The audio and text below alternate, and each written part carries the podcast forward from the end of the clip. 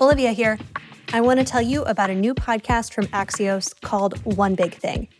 It's hosted by Niala Boodhoo and features interviews with leaders you know or need to know in business, politics, and culture. Each week, you'll hear one big conversation on the trends shaping our world from people like Surgeon General Vivek Murthy, technology reporter Ina Fried, and chef and humanitarian Jose Andres. So go ahead, listen to One Big Thing on your favorite podcast app. New episodes drop every Thursday.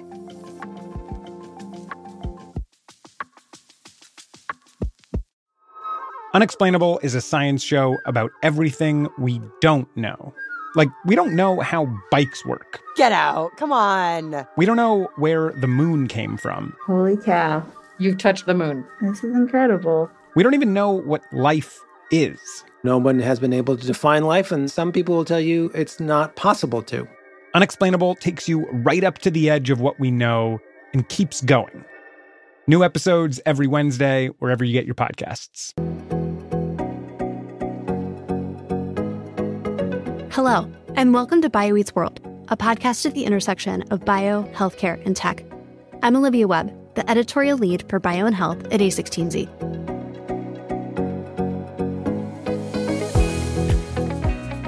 In honor of Election Day in the US, we have a particularly policy themed episode today. Vineeta Agarwala, general partner at A16Z Bio and Health, interviewed Bobby Franklin, president and CEO at the National Venture Capital Association. They discuss whether healthcare can be a bipartisan topic, how regulation can potentially enable care models at scale, and the opportunities for Startup World and DC to collaborate to improve patient care. Let's get started.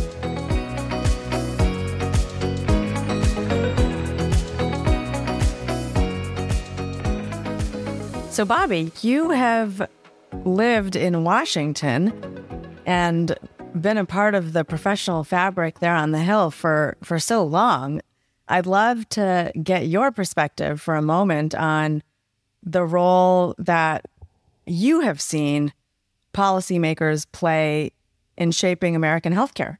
That's a great question, Vineeta. Thanks for asking it. You know, from my perspective or vantage point, what I would call a front row seat of policy making, and and full disclaimer here, I've never been kind of directly involved, except here at NVCA and having more involvement with healthcare, but certainly working on Capitol Hill, working in the Senate as a staffer, you see things that happen around you. I would say, and this is more a conversation about the Hill and about changes we've seen when I was there in the late 80s, early 90s, there was uh, camaraderie among a lot of folks on committees of jurisdiction. And there was a sense that the committees of jurisdiction really had a responsibility to try to lead and try to get government policies into the right place. Now, that doesn't mean we didn't have partisan fights back then. That's always been a part of Washington. And, you know, I think in some respects, a very healthy debate. I would say that today there's a lot of unhealthy debate that really isn't about the problems at hand, it's about extraneous things. I would also say, unfortunately, a lot of people don't get to see the positive debate that does happen because that doesn't sell. People now are more entertained by the outlandish kind of debates or many times just negative barbs thrown at each other, and that's what gets the headlines. A lot does still happen behind the scenes, and I, I think healthcare is one of those that it's so complex, as you have pointed out in the past. It's you know twenty percent of GDP. It's such a big part of our country, and the government has such an outsized role in it. And many would say they should, and and I don't necessarily disagree with that, but I feel like when Congress or policymakers get together and whether it's 21st century cures or it's you know kind of really trying to lean forward and have a, a pathway going forward. Or even years ago when there was an effort to have reform at the fda to make sure the fda was responsive and giving answers quicker than perhaps they did before then i think you saw some positive movement. So to me it's when when you have people who are passionate and care and are practitioners and are involved in the healthcare delivery space, working alongside policymakers who also care about their constituents and about our country and making sure we try to achieve the highest and best healthcare system that we can in the world, great things happen. And that's a positive. It's it's just not always the headlines that people see. It's not the headlines exactly. I think that's a really interesting perspective that you know, there has been progress when you actually look at the policy and the implications that we've benefited from, but sometimes you know that wasn't that wasn't the headline and we got distracted on the gridlock or some other kind of frankly unfairly negative view of the role of Washington. Do you think healthcare is actually a topic where where people really are more willing to shed partisan biases and come together to be collaborative, recognizing that you know, kind of red or blue healthcare kind of affects me and everyone. You, if we're going to rhyme. uh, yeah, right. I, yeah, there you go. Red or blue, it affects me or you. I think it is for the simple sake that if you're a senator or a member of Congress, your constituents are impacted by this. And some uh-huh. of the most, you know, heartbreaking many times stories that you will hear from constituents as a policymaker, as a member of Congress is around healthcare what didn't work or what ailment seems to be prevalent and and I, I do think it it should lend itself to breaking uh-huh. down partisan barriers. I think the bigger challenge, to be honest with you, it doesn't have to do with Republican and Democrat divide as much as it has to do with the complex network and all of the myriad players. And, you, you know, you've got the insurers and the providers and the hospitals and the doctors and the you know it's like all these different layers of people that have a role to play in healthcare delivery. And each of them have their sets of issues. They have the things that they would like to see improve they have the things that they're kind of in defensive posture against and when so many different players have their own positions that they've staked out I think that more than partisanship makes it challenging and difficult because each of those players have relationships with all policymakers. So policymakers hearing from their constituents, they're seeing the challenges that are out there and the solutions that need to be found, but they're also working within a system that has already has, you know, I'm not in it like you are, but it wouldn't surprise me if you, you know, said when you're in the system, you see inequities and you see different players in here that have different levels of economic power or decision power or whatever it may be and uh-huh. people are going to naturally try to protect any kind of you know positive position they've gained over the years in healthcare and so when somebody's making a suggested change to to how that might impact them, then they're going to recoil, they're going to defend, they're going to use politics and and their power and their position in politics to to try to keep it from happening. Yeah. No, this is why um, I get actually quite excited about novel care models that seek to create pools of shared savings uh, that multiply. Uh, and if you squint, sort of make it seem like, hey, maybe the pie can actually grow in terms of the number of constituents who can benefit, because otherwise, it is a little bit of a zero sum game in healthcare. There's only so many dollars to go around. And if you're going to move dollars from one stakeholder to another, someone's going to have less in their pocket and someone's going to have more. And that's just the way it is. But I think if there are ways in which you can create new opportunities um, and have multiple groups. You know, one group saves, one group gets to keep part of those savings. I think regimes like that become become very exciting um, from a policy perspective. The the last question I'll just ask you, if I may, ask you to predict a little bit of the future or the near term future. So folks often look at venture capital as an exercise in making bets against the future or on the future, kind of having a voyeuristic prediction around what might happen. And I often actually recoil when that happens in healthcare because I say, sure, there are there are new trends coming in healthcare, but actually a lot of healthcare, you know, eh, patient provider behavior and the core challenges don't change that often. And so sometimes what I feel like I'm betting on more than than a core property of the future is someone's ability to operate within the current system in a different way, actually. But the one thing that does change is what we what we alluded to, which is policy change. So that really does happen. That can happen quickly. That can happen, you know, overnight for a startup. That can happen in a way that creates brand new opportunities for startups. And so if you could put yourself in that crystal ball seat for a moment, what are a few of the changes that you might see coming from a policy perspective that could affect healthcare startups in the near term? Having a front row seat in Washington, here's the way we sort of think about the next few months and the next year, couple of years. Obviously, the midterm elections are what is staring us in the face right now. At the time of this recording, it's a few weeks out, and it appears by a lot of polling and other things that Republicans have a really good chance of taking the House and even a good chance of taking the Senate. If that happens, I think one of the things you see in Washington is when you have divided government, it's a lot harder to do big things it's also though harder to do damaging things. And so in some respects it means you're kind of staying the course a little bit. And you may not have like the big 21st century cures type activity.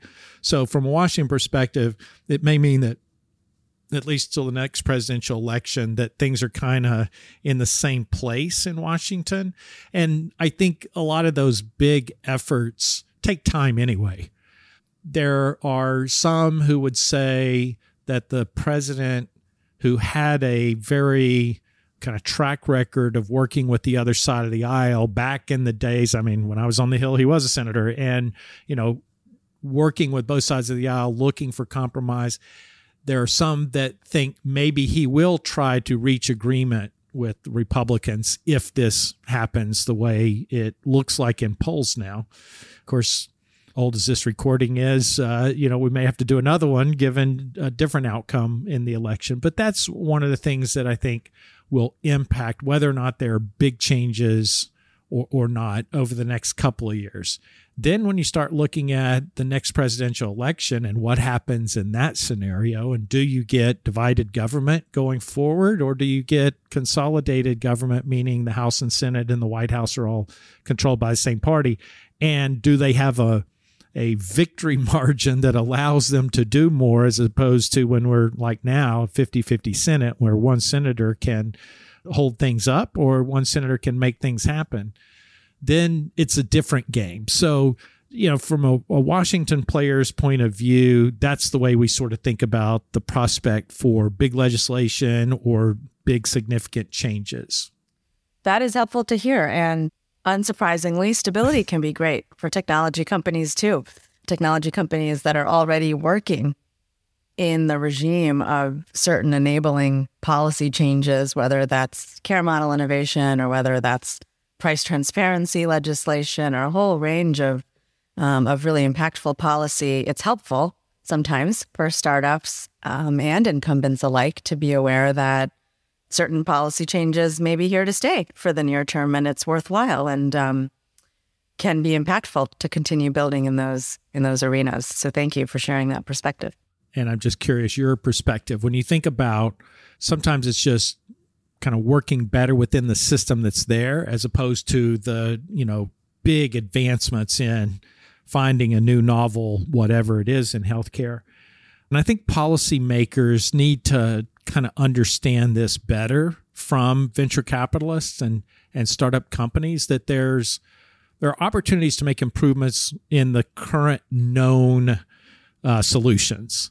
And then you also though have to have this appreciation for we are going to make advances in solutions and whether it's mRNA and what we've seen with the vaccines and Moderna, or it's you know some other pathway for potential breakthroughs and understanding what could be on the horizon for Alzheimer's patients and hope there, or for a oh, lot 100%. of lot of the difficult yeah. you know diseases. There's lots of area where we can improve. We can save money. We can have better outcomes, and we can make you know healthcare better for everybody.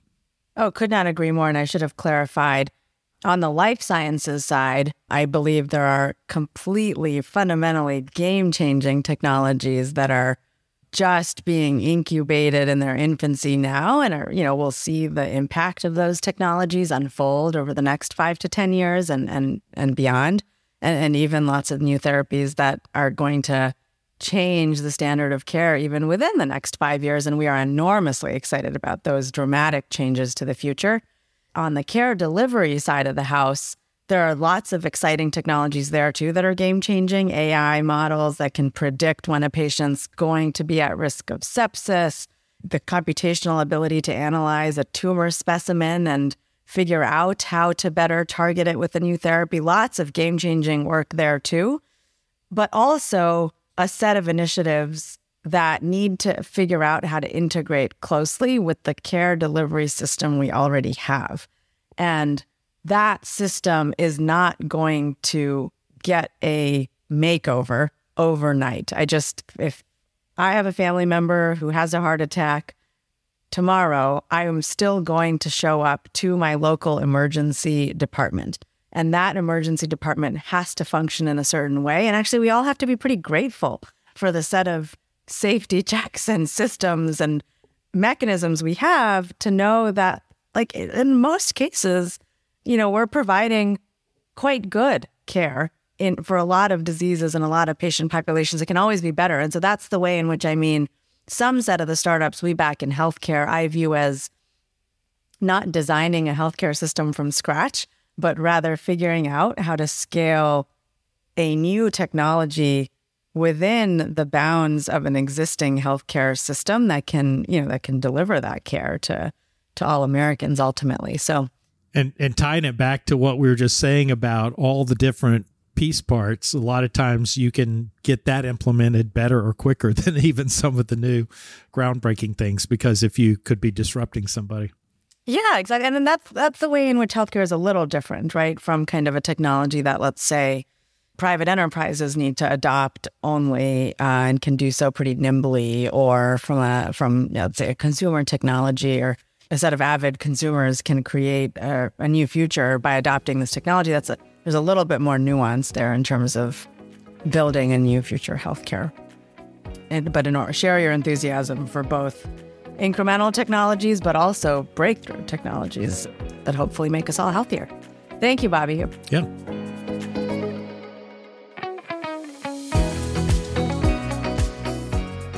Thank you for joining BioEats World.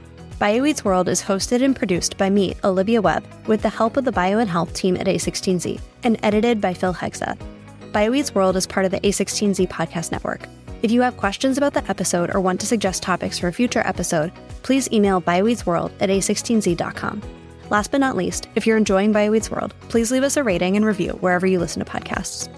Please note that the content here is for informational purposes only, should not be taken as legal, business, tax, or investment advice, or be used to evaluate any investment or security, and is not directed at any investors or potential investors in any A16Z fund.